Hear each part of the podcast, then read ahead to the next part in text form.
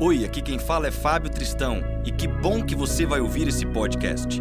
Espero que você seja abençoado por esta palavra e que compartilhe também com seus amigos. A todos que nos abençoam com o suporte para isso tudo acontecer, muito obrigado e que Deus te abençoe. Eu quero compartilhar uma palavra que está em Mateus no capítulo 14, a partir do verso 22. Eu não preparei slides, mas pode projetar o texto, por favor. Mateus capítulo 14, do verso 22 ao 33, diz assim: Logo em seguida, Jesus insistiu com os discípulos para que entrassem no barco e fossem adiante dele para o outro lado, enquanto ele despedia a multidão. Tendo despedido a multidão, subiu sozinho ao monte para orar. Ao anoitecer, ele estava ali sozinho. Mas o barco já estava a considerável distância da terra fustigado pelas ondas, porque o vento soprava contra ele. Alta madrugada, Jesus dirigiu-se a eles, andando sobre o mar. Quando o viram, andando sobre o mar, ficaram aterrorizados e disseram: É um fantasma! E gritaram de medo. Mas Jesus imediatamente lhes disse: Coragem, sou eu, não tenham medo. Senhor, disse Pedro, se és tu, manda-me ir ao teu encontro por sobre as águas. Venha, respondeu ele. Então Pedro saiu do barco, andou sobre as águas e foi na direção de Jesus.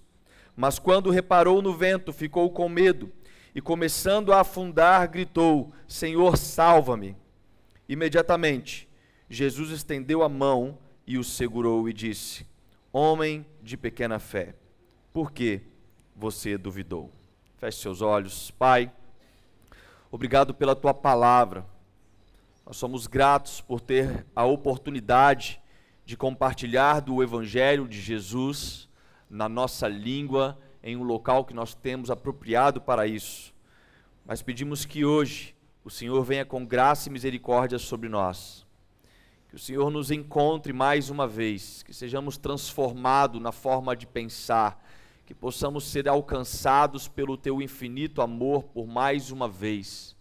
Que seja somente o Evangelho de Jesus e nada além disso, Pai. Assim nós oramos. Amém. Amados, esse é um texto muito conhecido na Bíblia. Eu gostaria talvez de deixar um palpite que dificilmente alguém aqui presente não tenha em algum período da tua vida escutado a história de Pedro andando sobre as águas. É uma história contada para as crianças, é uma história que uma passagem bíblica que é pregada por várias vezes, por vários pastores. Se você entrar na internet, você vai encontrar milhares e milhares de sermãos baseados neste texto. E geralmente, quando nós olhamos para esta porção das Escrituras, nós temos a tendência de focar neste grande milagre sobrenatural da parte da vida de Pedro, de andar sobre as águas. Na tentativa ou na expectativa de trazer o entendimento de algo sobrenatural para o um mundo natural. Fisicamente é impossível andar sobre as águas. Não existe nada que possa fazer o homem pisar em um ambiente líquido com água salgada ou doce e ele conseguir andar por um determinado tempo. Isso é impossível, é contra a lei da física. E este algo sobrenatural acontece na vida de Pedro. Mas eu não quero negligenciar aquilo que eu considero que é o grande ponto central desta poção que não é somente olhar para este milagre que acontece na vida de Pedro de andar sobre as águas, mas uma grande sala de aula espiritual, um grande ambiente de ensino controlado pelo próprio Jesus, com o objetivo de trazer uma maturidade no entendimento da graça para aqueles discípulos. Quando olhamos para o texto, nós vemos que o verso 22 começa dizendo logo em seguida. E isso deixa para a gente o contexto anterior desta poção. logo em seguida ao que aconteceu na multiplicação dos pães e dos peixes. A primeira multiplicação dos pães e dos peixes. Para relembrar a história que também todo mundo conhece, temos músicas que falam sobre essa passagem, mas uma grande multidão acompanhava Jesus, acompanhava escutando os seus sermões. Em um determinado momento, seus discípulos falam: Senhor, é momento de despedir esse pessoal para ir para casa, para que eles possam se alimentar. Nós já estamos há muito tempo seguindo e ouvindo das parábolas, dos ensinos, e esse povo precisa se alimentar. E ao invés de Jesus concordar, Jesus fala: dá vocês o de comer para esse, esse pessoal. E eles falam: Senhor, mas nós não temos nada além do que cinco pães e dois peixinhos, e são milhares de pessoas. Então Jesus manda que tragam aquele pouco alimento presente, e ele dá graças a Deus, e ele manda que distribuam diante do povo, e eram cerca de aproximadamente de 15 a 20 mil pessoas. Foram cinco homens, sem contar mulheres e crianças com cinco pães e dois peixes, foram alimentados todas essas pessoas. E o texto fala que ainda sobrou doze cestos cheios de pão. Um grande milagre aconteceu diante dos olhos dos discípulos. Eles não vivenciaram de forma sobrenatural, mas eles enxergaram de forma física algo sobrenatural acontecendo. Eles puderam comprovar e eu posso imaginar, depois daquele movimento, depois daquele poder sobrenatural, talvez, quero conjecturar, os discípulos conversando, Pedro e Mateus falando: Mateus, você viu? Sobrou 12, não fecha a conta. Que matemática é essa?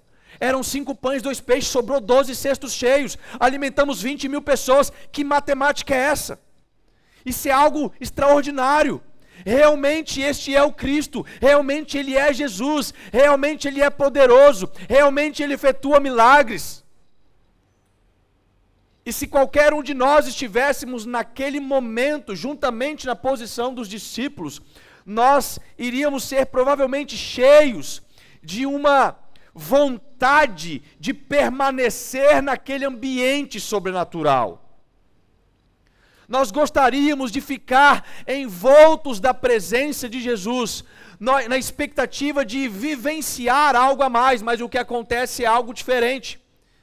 Jesus fala com seus discípulos, começando no verso 22. Logo em seguida, Jesus insistiu. Em algumas versões, fala: Jesus ordenou com os discípulos para que entrassem no barco e fossem adiante dele para o outro lado. Pode deixar o texto, se puder.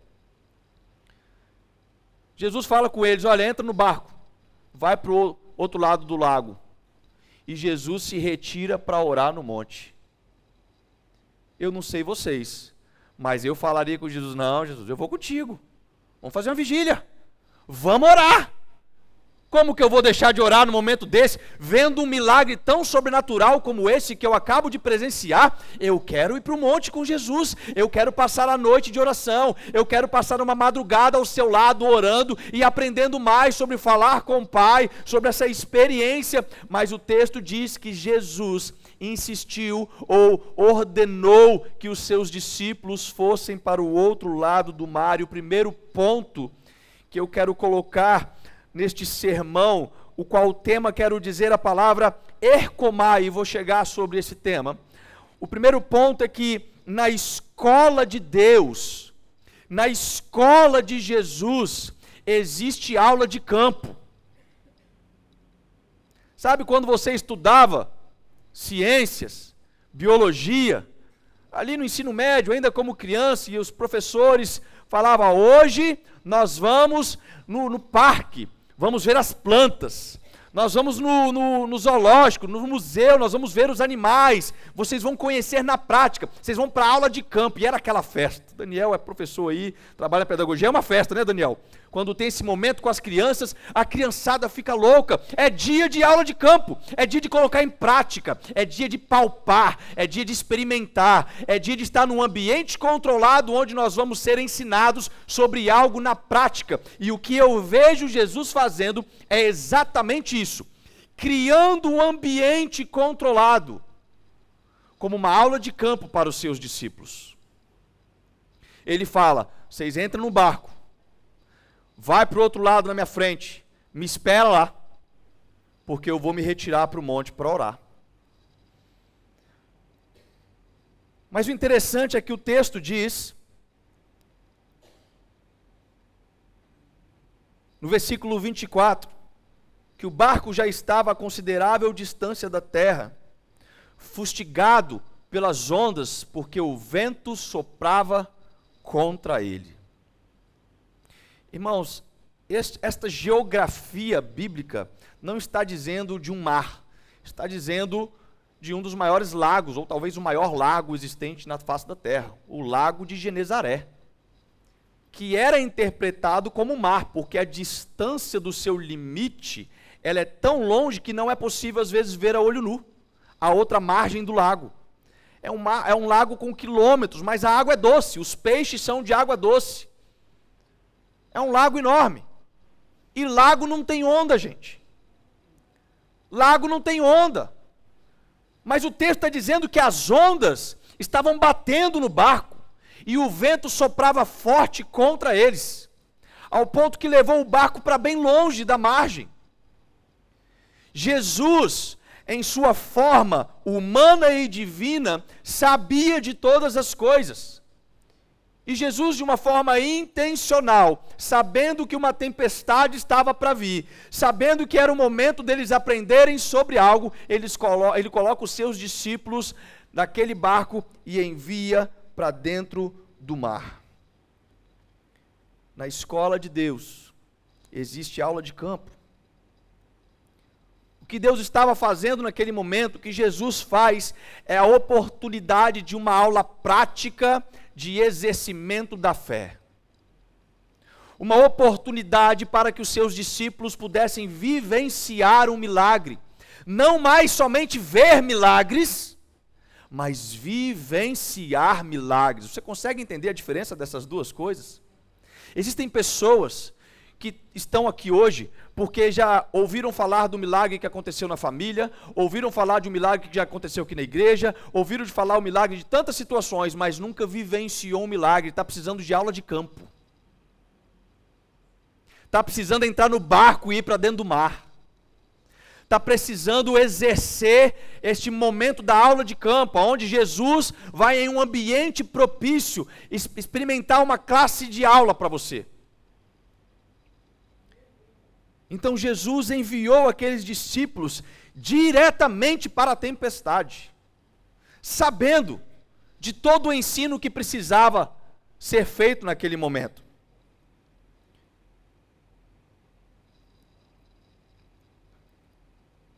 O texto continua dizendo que na alta madrugada, Jesus dirigiu-se a eles, andando sobre o mar. Quando viram andando sobre o mar, ficaram aterrorizados e disseram: É um fantasma, e gritaram de medo. Os discípulos, a grande maioria deles, eram pescadores experientes. Já haviam passados por outras tempestades, já haviam passados por outros momentos de mar revolto. Só que o texto fala que enquanto eles estavam lá, sendo aterrorizado pelas ondas e pelos ventos que batiam contra eles. Eles estavam lidando como profissionais do mar. Não havia muita preocupação. O texto não fala que eles estavam aterrorizados com o mar. Não fala que eles estavam aterrorizados, fala que o mar levou eles para longe. Mas quando eles enxergam Jesus dirigindo-se a ele na alta madrugada, bem provável entre três e seis da manhã. Na alta madrugada, quando viram andando sobre o mar, ficaram aterrorizados e disseram: É um fantasma. E gritaram de medo. Existe uma crença cultural daquele tempo, em que quando os pescadores enxergavam um fantasma, era uma premonição de que o barco iria afundar e eles iriam morrer.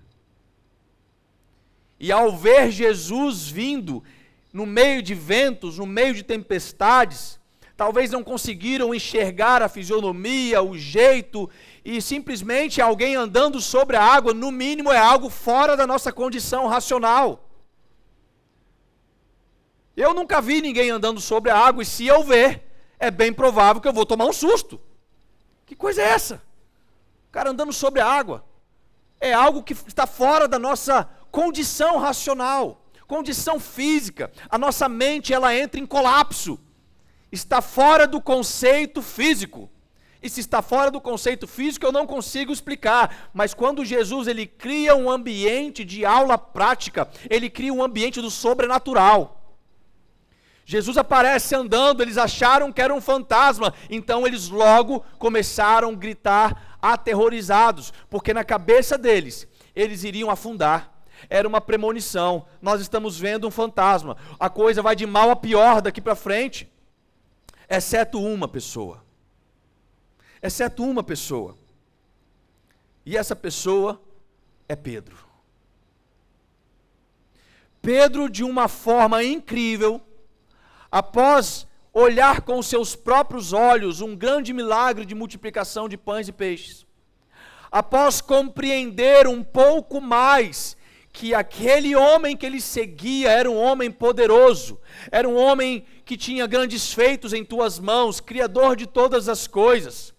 Pedro ele se controla de uma forma racional e ele usa naquele ponto que seria o desenvolvimento da fé. O que Jesus estava testando naquele momento era: deixa eu ver como eles vão reagir no desenvolvimento da fé. E Pedro ele usa o fator chamado e se? E se não for isso? E é interessante que naquilo que deveria ser o desenvolvimento da fé, Pedro nem mesmo usa fé, ele usa racionalidade. Ele não precisou ter fé para fazer uma pergunta, ele simplesmente fez uma pergunta: Senhor, se és tu, se és tu, e se for ele? Porque, irmãos, tem muitas pessoas que estão vivendo tempestades, e é claro que nós não estamos falando de uma tempestade em alto mar, mas as tempestades que a vida nos ataca. Tempestades em todas as esferas possíveis. Tempestades familiares, tempestades emocionais, tempestades financeiras, tempestades no casamento, tempestades espirituais. Pessoas que estão sendo atacadas por tempestades, estão em um barco onde grandes ondas estão alcançando e o vento é contrário o tempo inteiro. E nesse ambiente, geralmente a nossa forma racional de pensar é: tá tudo dando errado, é, é sinal para eu não ir. Todo cenário é contrário, isso para mim já é uma resposta. São pessoas que estão andando em desacordo com aquilo que Jesus estava ensinando neste momento. Jesus, de uma forma intencional, ele cria um ambiente contrário para testar a fé daqueles discípulos. Todos eles agiram de forma humanística, olhando para a circunstância. O vento está forte, as ondas estão grandes, agora a gente viu um fantasma. É um sinal que dá tudo errado. Tem mais nada, não precisa nem orar mais. Já deu, já tem a resposta. Olha aí, ó. Se eu preciso mais de resposta do que isso? Mas Pedro, ele para por um momento e ele fala: Mas e se? E se hoje não é o dia da nossa aula de campo? E se Jesus não mandou a gente vir na frente com a proposta de nos tornar experimentados em algo? E se nós precisamos praticar o fator e se? Enquanto os uns estavam gritando, o vento está contrário, o barco está indo para longe, está dando tudo errado. E esse outro falou assim: mas e se esse vento for a presença do Deus poderoso chegando até nós? E se essas ondas for a reverência do mar diante deste Deus? E se este cenário é o que está nos proporcionando experimentar uma grande vivência sobrenatural nas mãos de Deus, irmãos, o vento da tempestade, ele pode ser um grande professor, basta você estar disposto a sair do modo sobrevivência e entrar no modo aluno de Jesus. Porque quando as tempestades vêm, a gente quer sobreviver. Entra no modo sobrevivência. No modo sobrevivência, sabe o que, que acontece no modo sobrevivência? Pânico. Acontece medo. O texto narra que quando eles viram Jesus andando sobre o mar, eles ficaram aterrorizados. Eles entraram em pânico. Eles perderam o controle. Perdeu-se a ordem. Entrou-se um tumulto. E eles gritaram: é um fantasma. Mas eles gritaram de medo. E você sabe o que é o medo, irmãos? O medo é a fé na direção errada. Isso que é o medo. Existe um estudo feito por neurocientistas que já descobriram que existe uma área do nosso cérebro chamado Brodmann 9 e Brodmann 10, onde é gerado o produto do fé. Mas este local é o mesmo local onde é gerado o produto do medo. E você sabe o que é interessante? O ser humano, ele tem dois tipos de medo que é inato, nasce com o ser humano. Medo de altura e medo de barulho. Todos os outros medos se aprende durante a vida. Então, quando a gente nasce, a gente não tem medo de fantasma. A gente não tem medo de muitas coisas, mas a gente vai aprendendo com a vida a ter medo de coisas. E estes homens estavam agora aterrorizados. Ao invés deles exercerem a fé, eles usaram a fé na direção errada. E fé na direção errada é medo. Quando o medo entra em ação, a fé sai. Quando a fé entra em ação, o, fe... o medo vai embora.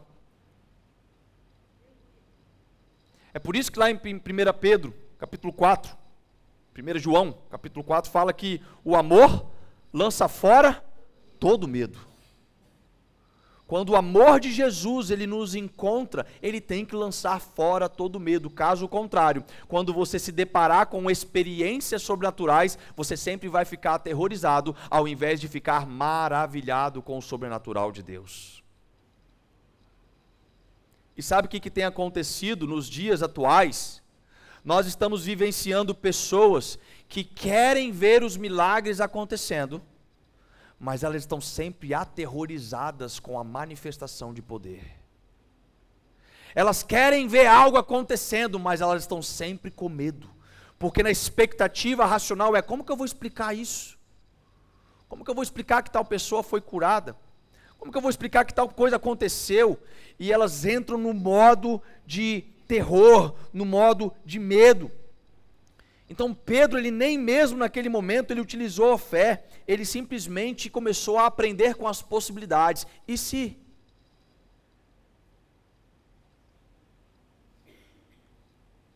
Tem pessoas que se encontram num cenário e falam: "Não, irmão, tá dando tudo errado. Tá dando tudo errado, é para é para eu desistir". Mas uma pessoa que ela usa a sua fé em Jesus e fala: "Mas e se isso, ao invés de ser a desistência, não é a aula que Jesus quer nos entregar?" Não é a prova que Ele quer nos fazer passar e sermos aprovados pela fé. No verso 27, mas Jesus imediatamente lhes disse: Coragem, sou eu, não tenham medo. Senhor, disse Pedro, se és tu, manda-me ir ao teu encontro por sobre as águas. E agora vem a resposta de Jesus, quando Jesus diz: Venha, respondeu ele. Esta palavra vem da raiz grega chamada erkomai. Venha. É interessante, irmãos. Jesus ele lidou com Pedro igual a gente lida com o nosso cachorro dentro de casa. Vem, junto, vai para fora. Ele deu uma palavra, ele deu um comando extremamente diretivo. Ele não deu instruções para Pedro, ele deu uma palavra. Pedro, naquele momento, eu posso imaginar Pedro na borda do barco. Senhor, se és tu, me faz ir contigo. Se é você mesmo, se é o bambambam, bam, bam, me faz então andar sobre as águas. E Jesus lá de longe fala: Vem. Eu penso agora em Pedro. E agora, né? Ele mandou ir, né? Mas o que, que eu faço? Porque a mente, ela fica naquela transição impossível. Racionalidade, se eu pisar na água, fundo. Fé, se eu crer no comando, eu ando sobre as águas. Racionalidade, se eu olhar para isso aqui, eu afundo. Fé, se eu crer no comando, eu vivo sobrenatural. Eu posso imaginar os discípulos dentro do barco que antes estavam gritando de medo, agora estão assim para Pedro, olhando para Pedro. É, o que, que vai acontecer? Pedro vai entrar, vai pular, vai, vai pisar. Mas talvez Pedro estava lá, Jesus, tá bom, vou, mas é o esquerdo primeiro? Dá mais instrução, Jesus. Só isso. Só vem. Está muito complexo para vivenciar o sobrenatural. Só um comando, Ercomai, é isso?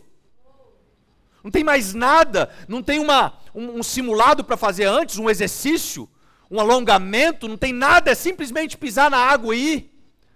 Qual a distância do passo que eu tenho que dar? Eu tenho que tentar flutuar, eu tenho que fazer o quê? Talvez Pedro ficou naquela confusão. Mas o texto diz que Jesus respondeu: Venha. Então Pedro saiu do barco, andou sobre as águas e foi na direção de Jesus. Irmãos,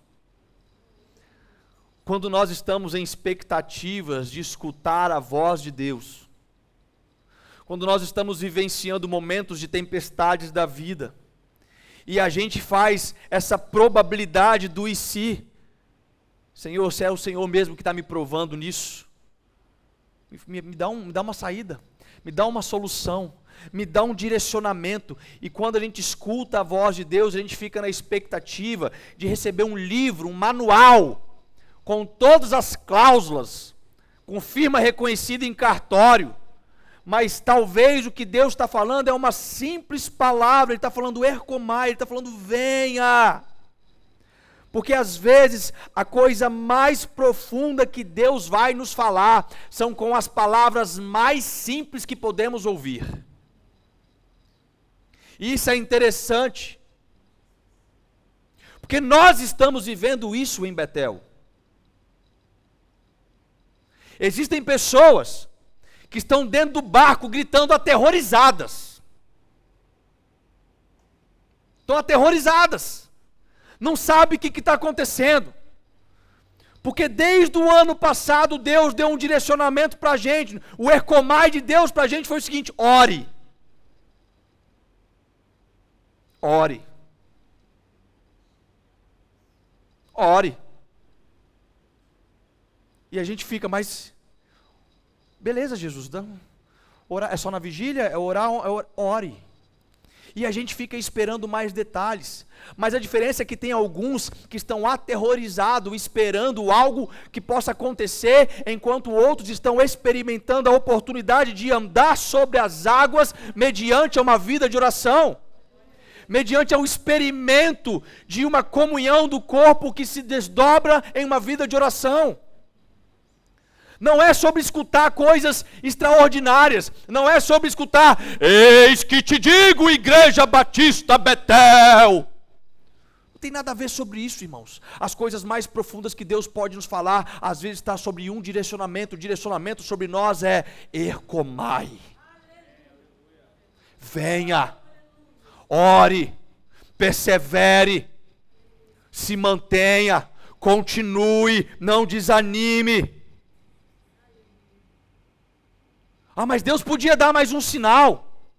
Deus podia dar mais uma instrução.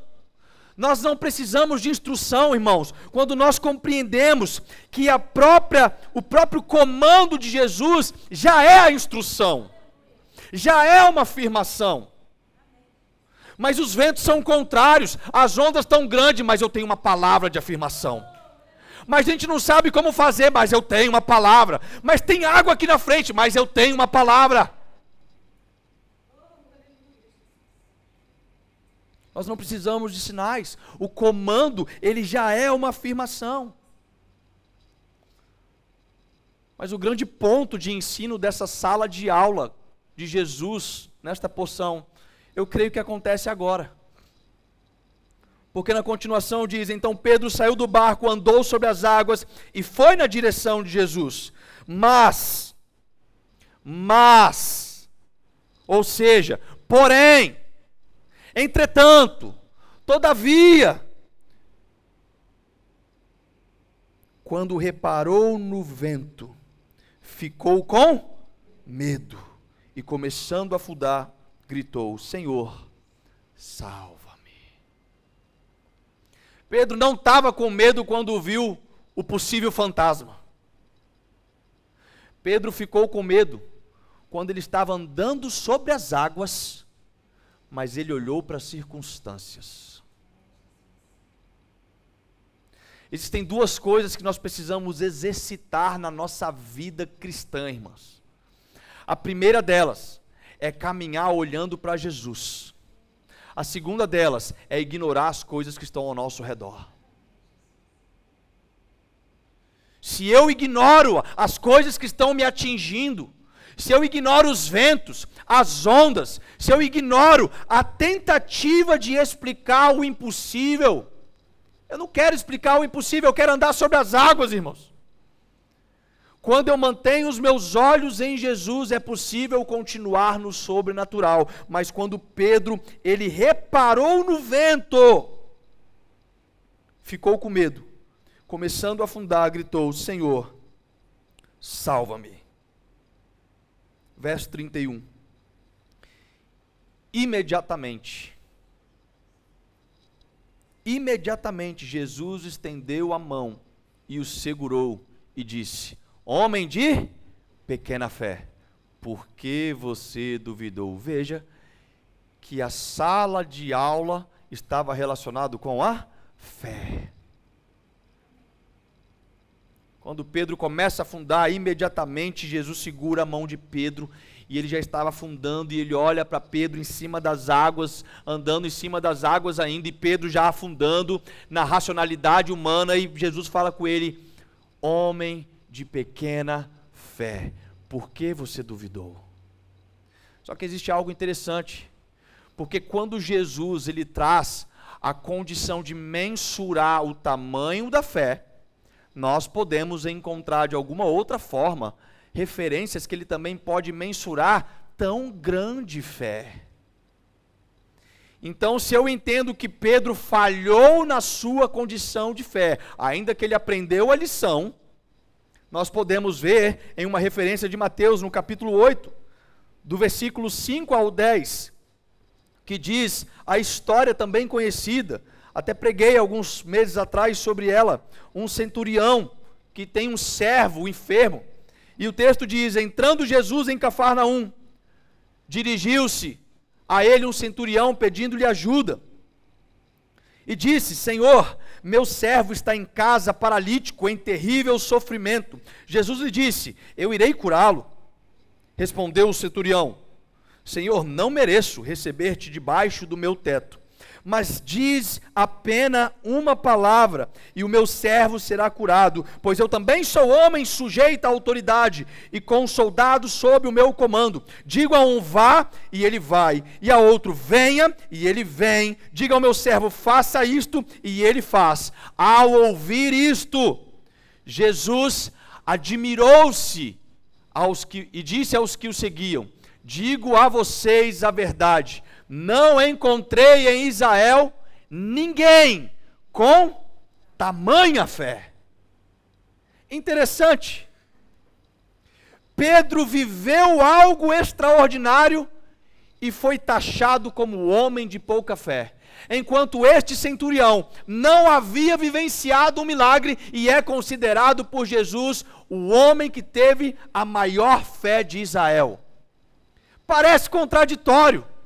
Mas a explicação para isso é que o homem que estava ali, o, o centurião que tinha o seu servo, ele começa a entender sobre quem Jesus é e que, como ele tinha poder sobre outros soldados, ele sabia o poder de uma palavra, Ercomai. Ele fala, venha, o soldado vem. Ele sabe o poder de uma ordem. Então Pedro, quando ele para na borda do barco, ele pergunta: Se és tu, faça-me ir ter contigo. O centurião fala: Eu sei quem, tem, quem, quem és, basta uma palavra. A dúvida de Pedro no reconhecimento de Jesus fez ele, se é, faça-me ter. Enquanto o centurião, sabendo, sei quem tu és, basta uma palavra. Irmãos, na nossa vida espiritual, na nossa caminhada cristã, nós não estamos precisando de ficar testando Jesus.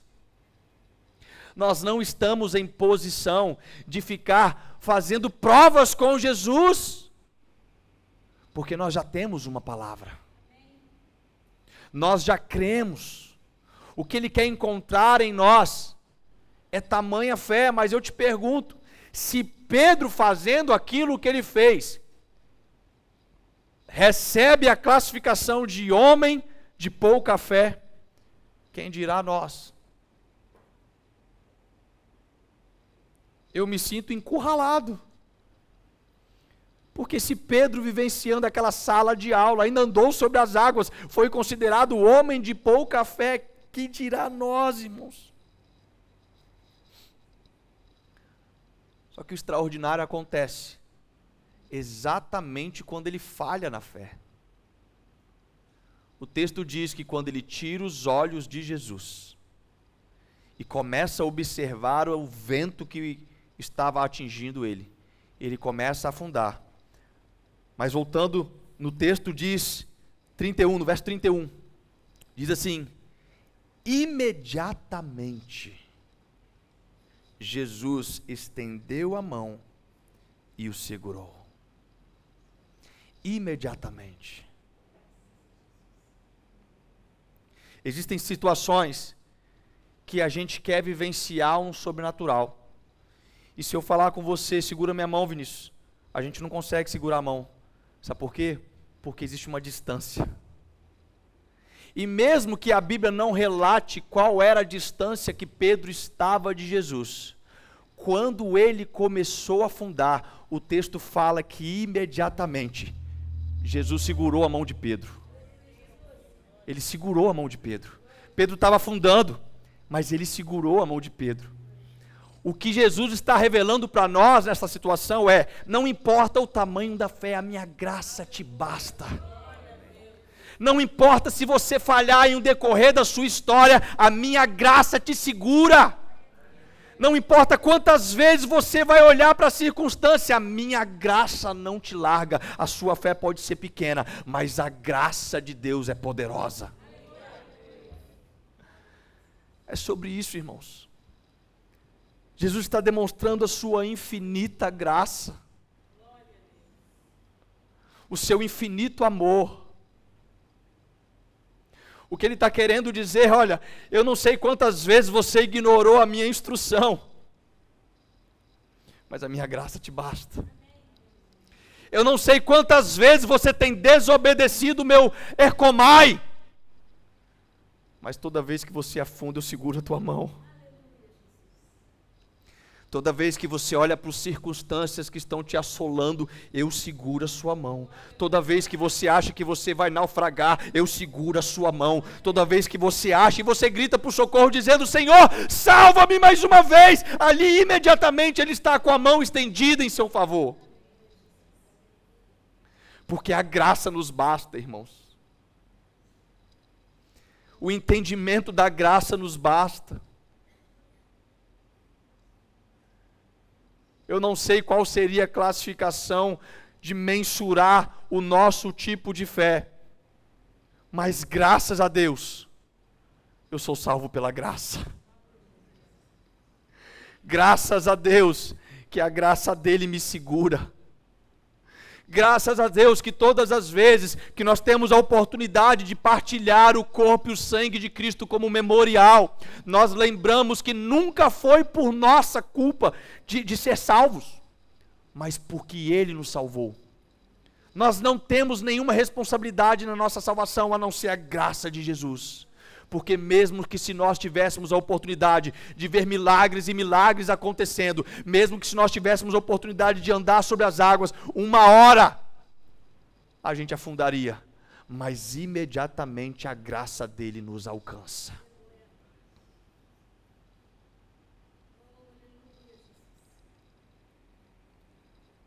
A fé pode ser pequena, mas a graça te segura. Tem pessoas que não têm estímulo de fé para fazer as questões espirituais. Ela fala: Eu, eu, não, eu não vou orar. Aliás, eu nem vou todo domingo, não. Eu vou um domingo sim, outro não. Eu não quero fazer parte da comunhão. Eu não quero ir na ceia. Eu não quero fazer isso. Porque eu estou com dificuldade. Eu estou enfrentando uma situação pecaminosa. Eu estou enfrentando ventos fortes na minha vida. Eu estou no meio de uma tempestade. Eu estou no meio do turbilhão. Aliás, parece que tudo vai afundar porque eu vi até um fantasma. Tem vezes que eu sinto até cheiro de flores de cemitério. Parece que eu vou morrer. E a pessoa está desesperada no seu ambiente, enquanto Deus simplesmente está tentando te lembrar que o vento contrário faz a voz dele chegar mais perto dentro de você. Que o vento contrário leva um comando para você dizendo o ercomai, está dizendo venha, venha. Não é sobre ter as instruções, é sobre obedecer um comando. Que Deus tenha misericórdia de nós e que a tua infinita graça continue sempre segurando a nossa mão. Em nome de Jesus. Vamos orar.